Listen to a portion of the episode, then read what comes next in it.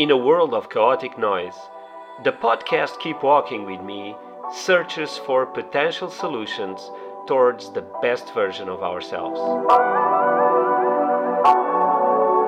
One likes to make questions, the other loves to find answers.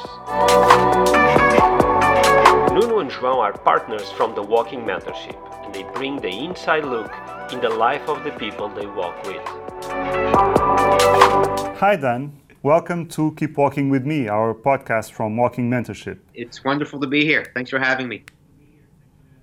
No, it's our pleasure. Uh, let me first of all ask you to tell us who is Dan Robin in a nutshell. Uh, I would say that I am. I'm a writer. I'm an editor.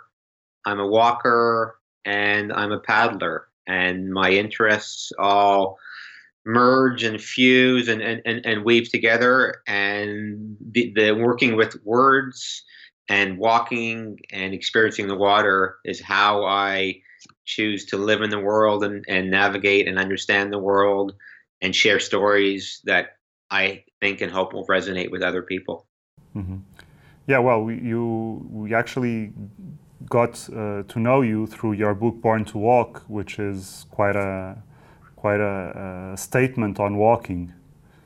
Uh, yeah, I, I mean, I, I, guess when when I started to find my my voice in this in this area, it, it all revolved around walking, and to me, walking is is not only uh, a powerful and often neglected way of engaging with the world, but it's a wonderful wonderful metaphor for the the sense of progress and possibility that that we have to to make small repairs, to fix things, to to reconnect with natural and human ecosystems, and um, that all all kind of gelled together and, and came together in, in, in that book.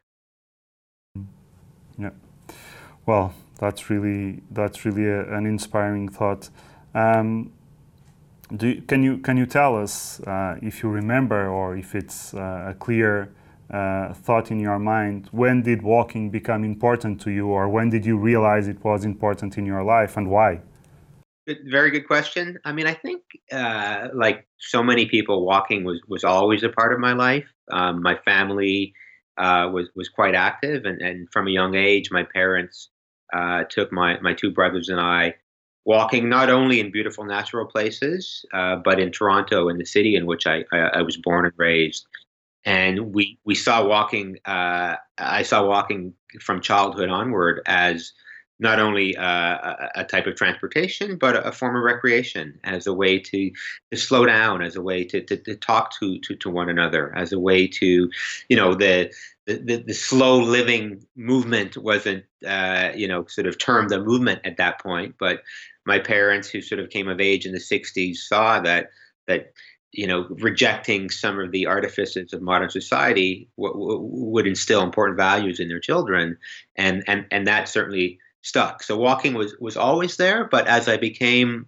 a journalist, as, as I as I became a writer, as I became an editor, as I as I searched for and, and discovered my literary literary voice, that's when when when walking really took over. And as I myself was concerned about and criticizing and rejecting some of the um, outcrops of, of contemporary capitalism, of modern technology. I saw walking, in a sense, as a, as a form of resistance, as, as a way to reject and suggest or, or, or, or provide alternatives to some of the destructive ways in which we engage with the planet and other people. And that that book born to walk it, that's that's kind of the ethos that I'm, I'm, i attempted to tap into. Um, and as a journalist uh, who not only shares his own voice but minds the, the voices and stories of others i searched for and found people whose whose lives whose work whose world revolved around one um, positive aspect, one holistic health aspect of walking, whether um, it was uh, a form of physical health or, or, or, mental health or economic health, spiritual, social, etc. So that book is really an attempt to to look at people who see the world through the lens of walking and to bring together their stories so the cumulative whole shows how how powerful or uh, how transformative the act of walking can be. Dan, thank you so much. is there any walk that shaped your life? And I'm sure there is one there, or more than one. Can you tell us a little bit, um, you know, a, a, little bit more about that walk? Maybe one that you can pick up that really, really helped you to shape your life. Yeah, well, I mean, this it it, it came. It happened about seven, eight, six or seven years ago. Uh, I should remember when, and it's kind of a narrative fine of my book, and the, the central character um, was a walk I joined led by uh, an Indigenous surgeon from Eastern Canada, a man named Dr. Stanley Vollant. And uh, Dr. Vollant is a is a, uh, a, a licensed practicing surgeon, in contemporary Western medicine. He goes into hospitals, he works in operating rooms, he, he fixes people with a scalpel and, and, and sutures. But um, he is also an indigenous um, spiritual man. And he uh, had a, a vision while doing the Camino pilgrimage in Spain. Uh, he, he got an infection, he had a fever, he was sick, and he, he, had this vision where he saw himself walking in the woods of his native Quebec, which is a province in Canada where he's from, walking with indigenous youth and indigenous elders uh, as a, a, sort of a, a, on a series of healing journeys. So after this vision, he came back to Canada and he started a series of, of long walks, um, 200, 300, 400 kilometers between indigenous communities uh, throughout eastern Canada with groups of up to five, six dozen people joining him. Um, so when the ideas that led to my book were kind of bouncing around in my brain, I managed to get uh, Stanley, uh, Dr. Vollant, on the phone and and learned about what he was doing, why he was doing it, um, and he invited me to join uh, one of his walks. So I ended up joining a, a, winter walk, which was about I think 240 kilometers. We did over three weeks between a pair of communities, um, indigenous communities in Quebec. And uh, I had never done anything like that before. I've, I've walked a lot. I've, I've camped a lot. Uh, I've spent, uh, as a Canadian, a fair bit of time outside skiing uh, and playing hockey in, in the wintertime. But I've never spent three weeks outside moving from point to point in the wintertime with, with a group of people, with, with five dozen people. And we had sleds pulling our gear. We would set up camp each night in these canvas prospector tents, get some wood. There were small wood stoves inside for heat. We would all work together to set up camp, to take down camp, uh, and and talk to one another during the downtime. And uh, although everybody in this in this walk, um, their first language was either French, which uh, is one of the two official languages of Canada, and one that sadly I don't speak very well, or uh, Atikamekw, which is uh, the indigenous group that a lot of people on this walk were from. So people spoke predominantly French or Atikamekw. There wasn't really very much English, which is my language. But my my job there as a journalist and a storyteller was to talk to everybody, to understand who they were, to find out what motivated them. So I had to learn how to engage with them and, and to communicate with them.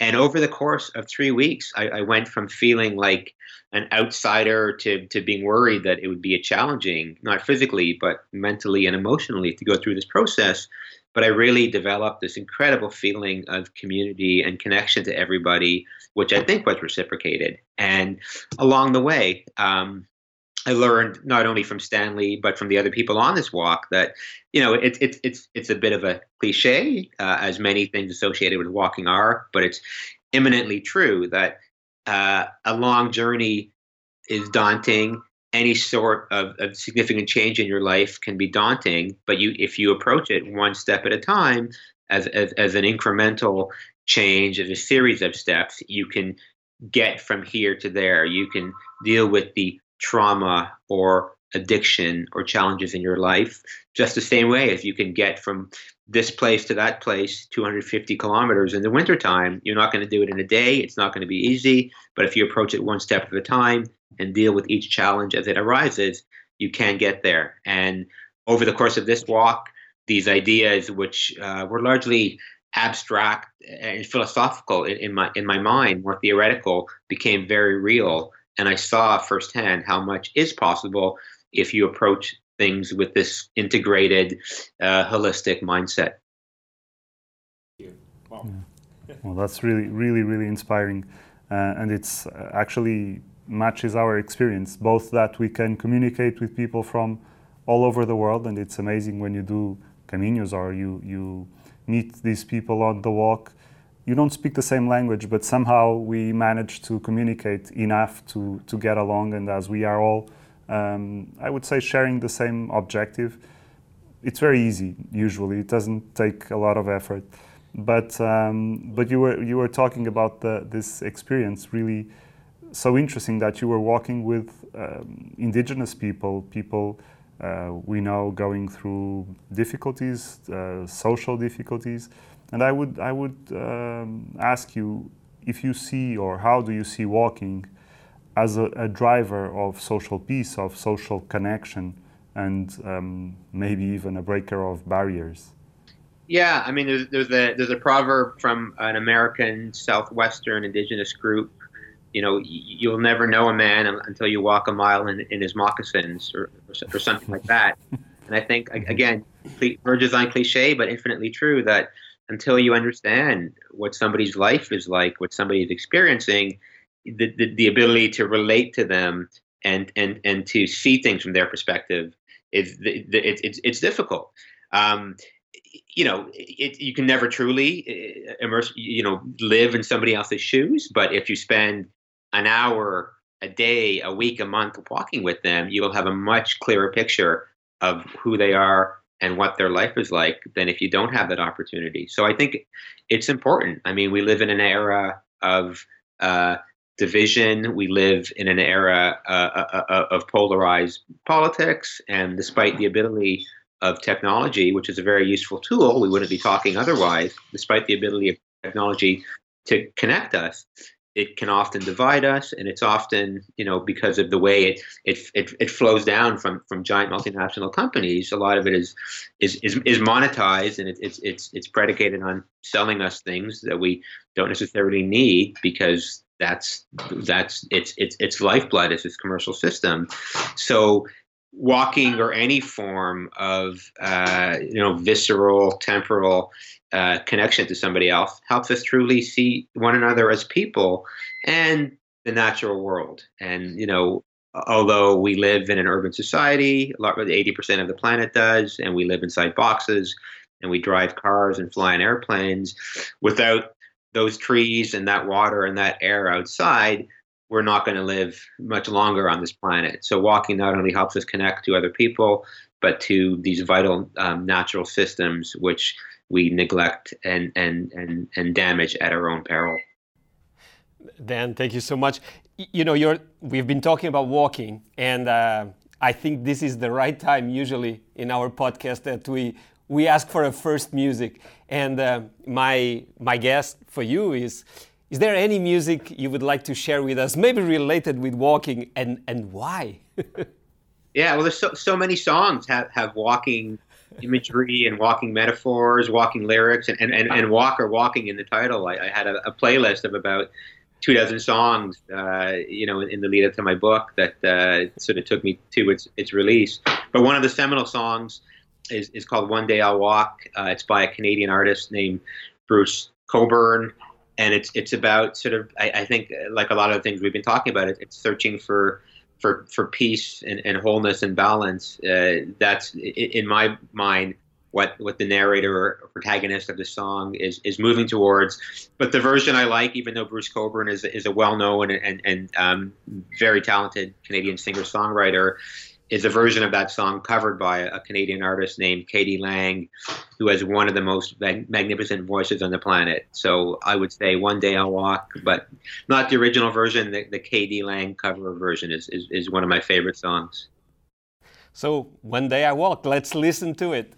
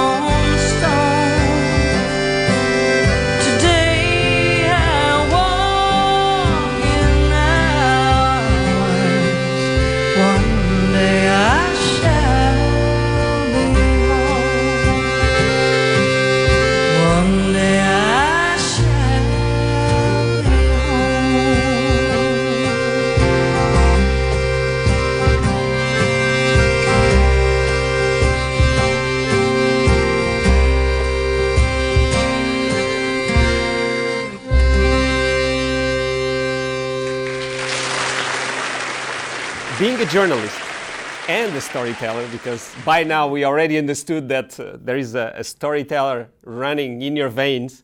Um, is there a particular story that maybe you want to tell us after you know we've been already talking a little bit about walking, a little bit about the impact, experience um, that maybe you know shortly as a storyteller you can you can inspire us today.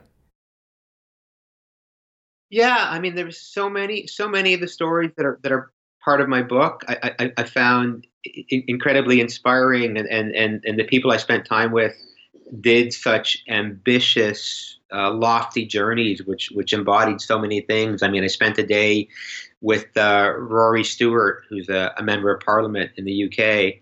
Um, but prior to coming back home and entering politics, in in the winter of um, 2002, he walked across uh, about half of Afghanistan by himself, a, a, British man, right after September 11th, when Afghanistan was a really dangerous place, and his his journey, uh, you know, showed him just again that ability of, of walking to, to, to be a connecting force. He he would show up, you know, walking through storms and deep snow, and and knock on the door of of a, of a mosque or, or, or walled community, and it, you know it, it, people would would take him in and, and take care of him, even though he was seen as an interloper, as a potential spy, as a strange British man showing up in the middle of the night in the middle of winter time. So there's dramatic stories like that. Uh, I spent uh, a, f- a few days in um, in Philadelphia, in, in the state of Pennsylvania, where in in a really uh, high crime neighborhood. Um, uh, I think the, the neighborhood is about two square miles and it averaged about 35, 36 murders a year. The police force turned to, um, to police officers walking in foot patrol as a way to address. Uh, to address um, killings and, and violent crime, and it wasn't to have police out there to to intervene and to stop crime. It was to have police officers get to know people in this community and have people get to know police officers. And when you engage with and interact with one another on foot at, at, at you know at four kilometers an hour at this walking pace, you see one another as human beings, and you start to understand people at this really really basic level instead of police officers showing up in, in, in cars in the middle of a stressful situation and and and, and dealing with with trauma in, in that way. But beyond what I'm what I wanted to get to is so there were dramatic uh, you know, really, really intense kind of um, narratives like that that I tapped into. But one of my the favorite experiences that I had uh, reporting that book was was spending um, some time in Glasgow, Scotland, which is a city which has its share of difficulties, um, poverty, violence, substance abuse, um, ill health. I think a lot of the health indicators in Glasgow put people there um, way beyond kind of the health measures for for people throughout Western Europe and the UK. And one of the ways that public authorities, public health authorities in Glasgow, are trying to to help make the city healthier is by having these free um, walking groups. So I joined a walking group organized by a local hospital one evening and went for a walk with eight or 10 or 12 local people who, for various reasons, whether dealing with um, uh, psychological issues or just trying to get physically healthier or to address the isolation and loneliness in their lives wanted to join these groups. And just walking in a, in a gray, rainy night with a bunch of strangers in an ordinary part of the city was such a wonderful experience. And by the end of that walk, I had been feeling kind of down and tired and I'd been traveling for a few weeks and I missed my family and I was kind of at a low ebb of some of my travels and that experience really buoyed me and it showed me that even just a couple hours walking around a city with a group of strangers can can can can do so many positive things. Wow. Yeah. Well, that really connects to your uh, your sentence in your book that you say that walking is um, is a path to a better world, and uh, I really do um, relate to that. I think it's. I mean, and, and this is a perfect example. Such a, a simple uh, situation and the benefits that you that were probably not even the target of such uh, initiatives, but you still benefited from them. So that's really, really inspiring. Well, but now we re- realize that you're not only walking, but uh, you're paddling. so, uh, do you want to tell us a little bit about that? So, it's um, the the similarities and differences, and uh, what drives you there. Yeah, I discovered um, stand up paddleboarding about four years ago, and uh, had started to see people doing it around, and it you know it seemed seemed kind of interesting. I, I my wife made fun of it, but I, I said I'd give it a try and instantly it it, it felt amazing and uh, it, it it's like walking but you're you're you're on water and um, uh, you know although there's all sorts of gear and techniques and different types of boards and different types of paddling and different types of, of water, whether it's a dynamic ocean, a flat water river, a lake. Uh, at, it, at its core, you're basically standing on a, on a board or a piece of wood and using another board or another piece of wood to propel yourself. And to me, walking, to me, paddleboarding is is essentially uh, a way to connect with water and aquatic ecosystems in a really intimate way.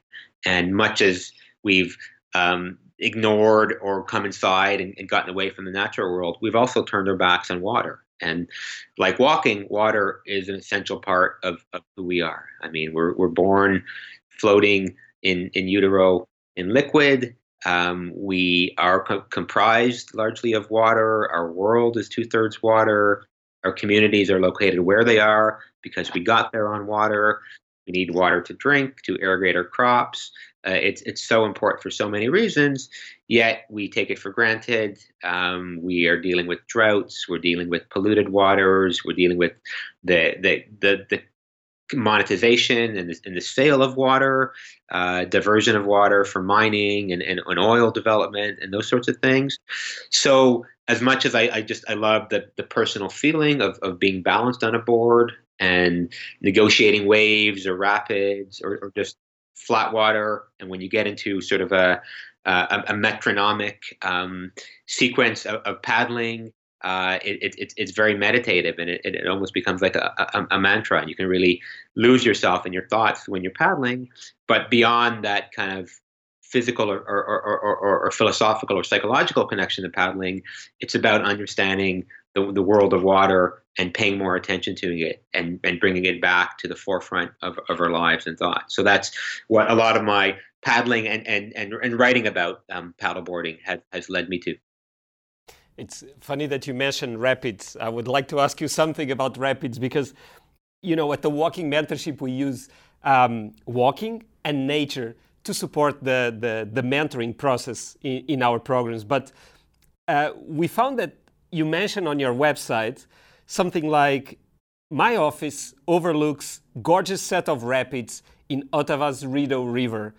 Um, so how much in and actually in what ways do you believe these settings, I mean these rapids for instance, they actually work in your life if if there is a connection? Can you share it with us? Yeah, I mean it's funny. I, I looked I looked at those rapids for two or three years, and, and every spring here in Ottawa, when the snow melts, uh, the river freezes in the winter, then the ice melts, and then all of the snow surrounding the drainage basin melts. And the, the river goes from a, a frozen sheet of ice to roaring, roaring rapids with high water. So I, I watched this pattern for a couple of springs. Uh, you know, that, this is beautiful, but it's way too dangerous and, and, and scary and big and loud. But after a couple of years, I thought, no, I'm, I'm, I'm ready to, to hop on my board and, and, and paddle through there and it was amazing. And it's it's it's very um, I, I, think sort of dynamic, natural uh, features like that. Uh, whenever I'm I'm in ocean waves surfing or on rapids on my board, I'm a little bit scared and intimidated, and that's that's very humbling, and that provides kind of the the perspective and balance and shows me that I am just this small speck in this big, powerful world, and that that you know, uh, uh, although it, it's in a sense d- diminutizes you, it's also very empowering because it gives you perspective to understand who you are and you know, as one of seven billion, what your what your real role and purpose is, and and you can find that same. Um, I think perspective in, in, any natural space, whether it's it's a trail in the woods, uh, a lake, uh, even a, a, bit of green space in a city. I mean, it's it's it's it's it's watching birds outside your window. It's it's going on a hike. It's it's all of those things. So I, I think having access to and spending time in those natural places is certainly essential for me, and I, I think obviously for for so many people as well. Well, thank you so much. You definitely persuaded me to start paddleboarding. I will try it for sure. I've been thinking about it for a while, but I'm gonna try it for sure. Uh, you gave me. What's amazing things about it is, I mean, you're on a board, you have a leash, you're attached to the board. The worst thing that can mm-hmm. happen is you fall in, and then you're in the water for a while, and then you climb back on. The the risk is as long as you have proper safety gear and, and know mm-hmm. where you are and what you're doing and, and mm-hmm. stay within your limits, it's a very easy way to immerse yourself in an environment that we often don't spend time in. And there's this idea that, you know, this is dangerous, you need to stay away from it. Uh, so it's kind of legislation as opposed to education. And we have rivers and lakes and oceans and waterways in, in, in all of our cities and all of our towns, but we often don't spend time on them or in them because they're dangerous or scary or polluted or cold, when in fact, on a board or other forms of, of, of, of, of waterborne travel, you can be on them and in them. And then you develop this more intimate connection to them, mm-hmm. which could lead to a more of a feeling of stewardship and protection and, and, and, conservation. So rather than fear the ocean or the river, get to know it, get to spend time on it in, in a safe way. And that's when I think you're going to want to uh, protect it and love it and care for it and see that it remains a healthy place. I, I love the description. Actually, yeah. I was thinking, it sounds like life and the leash maybe some kind of a purpose to keep you, you know, from going away from your board. but I, I, totally agree. I think um, this fear that we've actually it's not the fear because, as you mentioned, fear is healthy. We it serves to protect us, but the fact that we do, do not accept that we should face our fear to a degree that is reasonable and it's um, you had to prepare yourself to do the rapid. You, you could not do it like uh, just jump there. So, but if you measure the, the, the amount of danger you put yourself into, and if you learn to cope with your fear and not see nature as something outside of us that, that's dangerous, but actually something we're part of, which involves danger. But we are probably the most dangerous of all.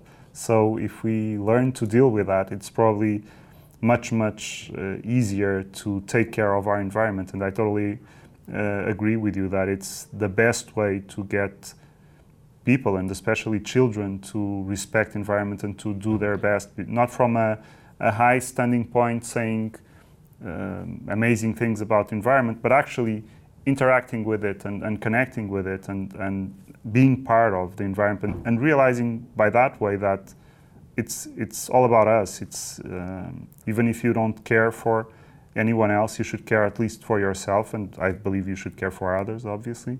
But uh, if you just look at yourself and you see you're part of that uh, system, then you cannot be uh, irresponsible or um, not care for your environment. But thank you so much for this inspiration. Well, and Yeah. now it's time. Uh, sorry, go The- ahead. The, the, obviously, the, the, the best way to, to develop a connection to something is to, is to understand it, to, to, to, to know it, is to love it, is to want to protect it, and and and whether that's surfing a giant wave off the coast of Portugal or going for a walk, you know, a, a five kilometer walk. You might some people might think I can't manage that distance, I'll, I'll never make it, Mhm. and, and you try, and with the right preparation, with the right teaching and, and mentorship and support, I, I'm, I'm lucky that I've had many great instructors who, who've taught me how to paddle and, and paddle safely and, and understand my limits. So, it within the right context, you can do anything. You just need to approach it in an incremental, you know, learned way. And Mhm. and there's nothing you can't do as long as you approach it in, in that in that wise way.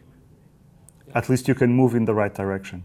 Exactly. even if you even if you take a while to reach your destiny well and now i would uh, uh, set the challenge for another music what uh, what would you suggest us Yeah, my second song uh, it's a bit harder edge than the first. It's uh, it's called "Walk with Me." It's by uh, a Canadian and, and internationally really well known rock musician named Neil Young, and it's it, it's it's got loud, crunchy electric guitar, and it, it's it's really just a, a call um, by the by the artist, by the protagonist in this song, to join him on a journey from the very first uh, chord and the, and the very first lyric, which which simply says "Walk with me." Wow, sounds like we're gonna ride the rapids with uh, Neil Young. Let's do it.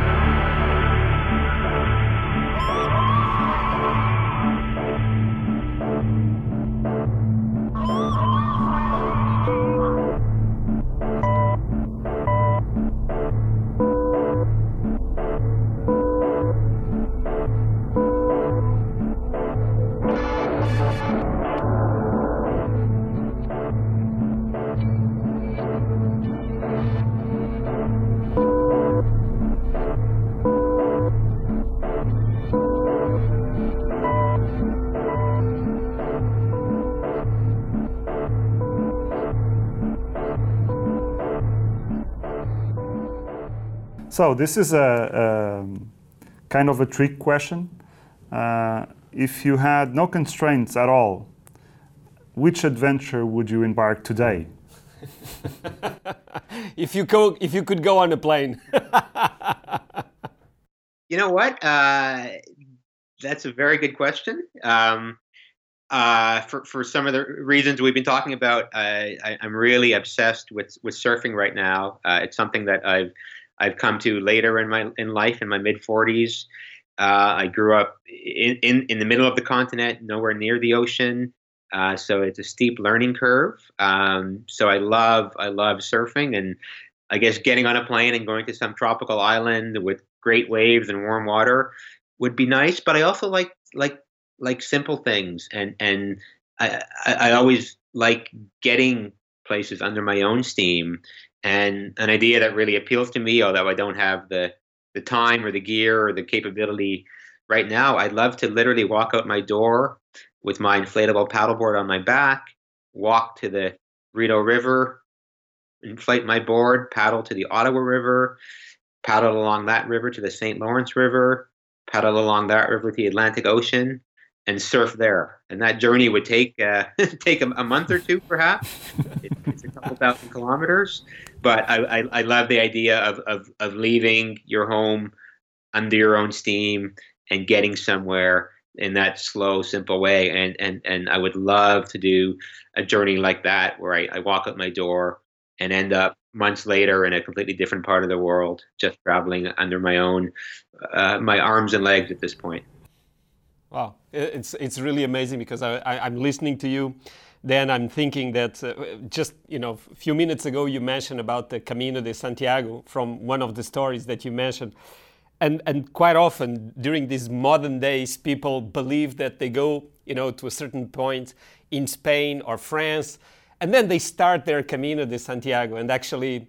Um, the real Camino de Santiago that we know for almost a thousand years starts at your door. Actually, that's the real route. You, you, you open the door, you go to Santiago, and then you come back home. And that's actually the route. And I was listening to you and thinking that really reminds me of a, a water pilgrim. I don't know how, how, to call it, but that's how I, that's how I saw it. Um, it's, and, it's fun. I, a couple years ago, I was, I was being interviewed uh, about walking, and, and somebody asked, uh, it was a group session where multiple people were asking questions, and somebody asked, "What's your favorite walk?" And, and I said, "My favorite walk is, is from where I am to, to where I need to go, and wherever I happen to be. I, I, I love uh, just finding a route, picking a route, and, and making that journey. And it just so happened that at the end of that interview, I was in I was in Toronto, which is where I'm from, but I haven't lived there for 20 years, in a part of the city I wasn't really familiar with, and I was heading to a friend's house that evening, and I left this this uh, office studio and walked for two or three hours uh, a route I had never taken to get to my friend's house, and it was a really beautiful walk where in which I saw. Uh, and experienced things I never had in the city that I'm from, and so I just had the idea in my head that my favorite walk is it just happens to be where I need to go, but then two hours later, I, I, I lived that. So, yeah, I, I, I, love that idea of of you know of, of traversing an ordinary landscape and just finding what you find along the way. Um, it reminds me of of um, one of the people in my book is a, is a guy named Matt Green um, who walked across the United States um, and subsequent to that started a project where he's walking every block of every street in New York City. But when he was planning his walk across the U.S., people kept saying, "Oh, you need to go here, you need to go there, you need to stop here, you need to see that." And as a rejection of of a prescribed route and anticipating certain landmarks and stops along the way, he just said, "I'm starting here and I'm ending there, and I'm just going to figure along the way." And that allowed him to truly experience the journey and experience things that he would not have seen had he mapped out uh, a, a, planned route. So that serendipity is one of the beautiful things walking. It's just I'm going from here to there, and we'll figure it out along the way. Then tell us, how do you see the world 10 years from now? So let's time travel to 2030. What do you see there? I'm I'm an optimist, and, and, and I would say that despite uh, a lot of the serious challenges we're facing, including uh, obviously uh, climate change, but also the, the, the global pandemic, polarized politics, violence, global, uh, you know, sort of military dictatorships. Um, I think we we have the capacity as, as a society, as a series of societies, to, to, to grow and learn and change. And I think that you know we're still going to be mired in in a lot of uh, worrisome, challenging times. But you know we, we are perhaps beginning to round the corner, and, and we might see that the destination is a little bit more visible. And I, I'm I'm seeing things um, you know in, in in the energy sector in, in which um, insurance companies and energy companies are starting to to pull back on, on, on destructive oil developments because it's no longer viable or sustainable either environmentally or financially. Um, we're seeing things uh, in the context of, of, of COVID 19 uh, a, a, lot here in North America and Europe as well, in which cities are taking space away from cars on streets and, and making safe space for pedestrians and cyclists and restaurants and patios. Um, and these changes in cities happen really quickly, despite decades of resistance. Uh, you know, in, in car-centric cultures, to any sorts of changes like that. So, if we can do these things really quickly, and and they work, perhaps some of them will stick. And in 10 years, I, I, we're, you know, we're, we're, you know, we won't be out of the woods yet, so to speak, but perhaps we will have another decade of evidence that we can successfully develop um, safe, clean forms of energy. We can transform uh, the, the, spaces in our cities in which 80% of the planet lives into more sustainable social spaces. Um, that some of the the, the the the the creeping reach of of giant tech companies and their invasion of privacy and their monetization of of, of our data there'll be pushback against that. So, uh, you know, uh, uh, we have to remain wary and, and vigilant, and it's it's certainly going to be an uphill struggle and, and, and, and fight for years and years and years. I'm, I'm optimistic and hopeful that in 10 years, we're going to see some of the benefits of, of, of these types of resistance and some of the positive possibilities that will be a little bit closer than they are now, perhaps. I'm with you on that. and uh, as you said before, uh, even if it seems that walking is slow, if you keep moving in the right direction, you definitely do a lot of uh, change. Uh, so, if you look at change, in what would you like to focus your energy in the coming time? Uh, in what would you focus your energy, your action into improving the world, even if it's just a little bit? What would be your choice? Yeah, I mean, and I think one of the one of the ways in which we see the, the possibilities of, of change through through walking and other forms of movement is is is that idea of a shifting perspective. And when you when you're when you're stationary and static, you, it, it's easier to see things in one way. But when you're moving, when you're walking, your senses are bombarded by all sorts of dynamic stimuli. And as psychologists and researchers have kind of uh, theorized and, and, and studied, it's the interaction of this uh, dynamic shifting perspective with the thoughts and ideas already inside your brain that leads to creative leaps and, and, and new new ways of seeing and new ways of understanding. So I think that sort of, of movement is key and it's certainly going to be a lot a, a big part of what I doing going forward. Um, I hate to keep bringing it back to paddling, but I, that's where a lot of my energy is going these days, and a, a lot of my writing and uh, I have trips uh, and reporting projects and a book in mind, and uh, hopefully, it it you know some of these bigger lofty goals will come to fruition. Um, and uh, you know, my sort of my my work uh, as as a, a, paddle writer will lead me to a few places over the next ten years. And even if none of the stories pan out or none of the bigger projects pan out, I will have the luxury and benefit of spending as much time as possible on the water, which is a very calming, grounding, uh, peaceful, balanced place for me to be. And uh, you know, uh, even in the early days of of, of the lockdown uh, back in March, I was out on the river as much as possible, and it felt like such an escape and such a journey. And I would come back home and come back to the city and come back to the reality after an hour or two or three or four and felt like I'd gone on this tremendous journey and had this newfound sense of energy and, and peace and motivation. So I, I, I want to and need to keep doing that in the in the months and years ahead. I hope you do because for sure it will be uh, it will be a good a good movement for sure. Uh, so, do you want to share another music with us? Yeah, my third my third song isn't um, as uh, directly related to walking as, as the first two. I would say um, it's a song called Canaan um, by a group called Black Dub, which is uh, uh, led by uh, another Canadian artist named Daniel Lanois, who's most known as a as a producer for producing uh, big albums by U2 and, and, and Bob Dylan and, and, and, bands such as that. Um, and this song, it's really, uh, to me, it's, it's about a journey through a cityscape on foot and all of the sights and sounds and people that the narrator sees and engages with. And it's, it's, it's a journey uh, in the song Canaan towards uh, sort of a, a, heavenly place. And, and, and it's about connection and oneness with all of the people in the city and the society in which in which he's singing. Um, so yeah, Canaan by Black Dub would be my third my third musical selection. Great, let's listen to it.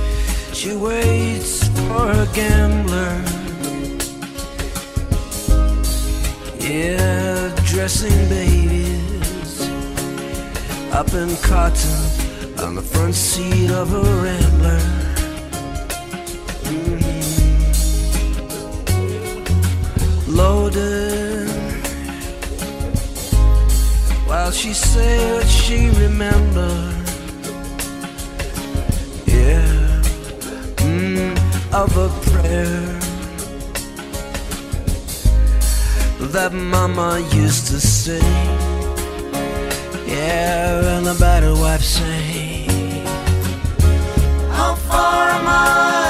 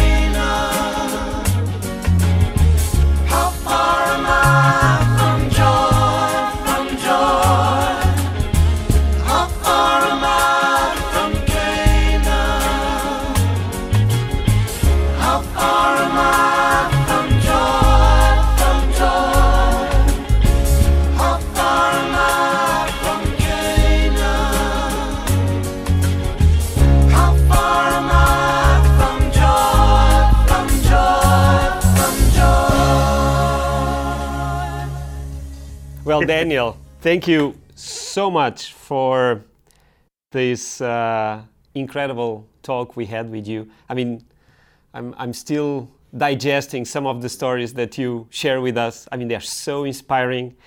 They really uh, help us to see in many different directions, and life becomes so much more interesting. We do have one last challenge uh, for you, and um, this is a classic. So this is a question we want to repeat in every uh, every podcast, and uh, I think you will understand why because this might be useful for uh, for some people in the future. so um, we're going to give you kind of a time capsule, and uh, we would like you to put inside whatever you want, but just imagine that uh, after you you close your message we're going to shoot this into the universe. So we never know, maybe a year from now, maybe 1,000 years from now, someone is going to open that time capsule, um, you know, by you, done by you. And what they will find inside this time capsule this time is now for you to fill it in, whatever you want. That's a really good question. Um, I think the three songs I selected would would, would share the message and, and continue the journey very nicely. So, um, uh, you know, that that music, I, I, would I would include that. I would include uh, some sort of footwear, a, a boot or a, a, sandal or a flip flop, um, to signify the importance of, of putting something on your feet or, or, or walking barefoot, I guess, and getting out there and moving, and uh, and maybe a paddle maybe uh, you know, although paddleboard paddles are very large, maybe a miniaturized version of one, just to show the importance of, of, of being on the water and engaging with the world in that way. Wow. Great. Wow. Then thank you so much for being with us today. And um, we really hope that um, some of the images that you share with us, especially the ones related with the future, step by step, they become a reality for all of us thank thank you both very much. I I, I really enjoyed our chat, and uh, I, I, love the work you're doing. And I wish you the, the best of continued success with this podcast and, and your walking mentorship program as a whole. Thank you so much. You too. You best, too. best successes. And thank you so much, Dan. And let's keep walking. Let's keep walking. Indeed.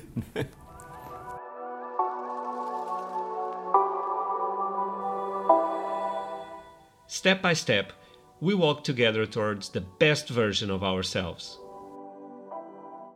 For more information about our mentoring programs, visit our website walkingmentorship.com. Keep Walking with Me, it is a podcast inspired by the Walking Mentorship experience.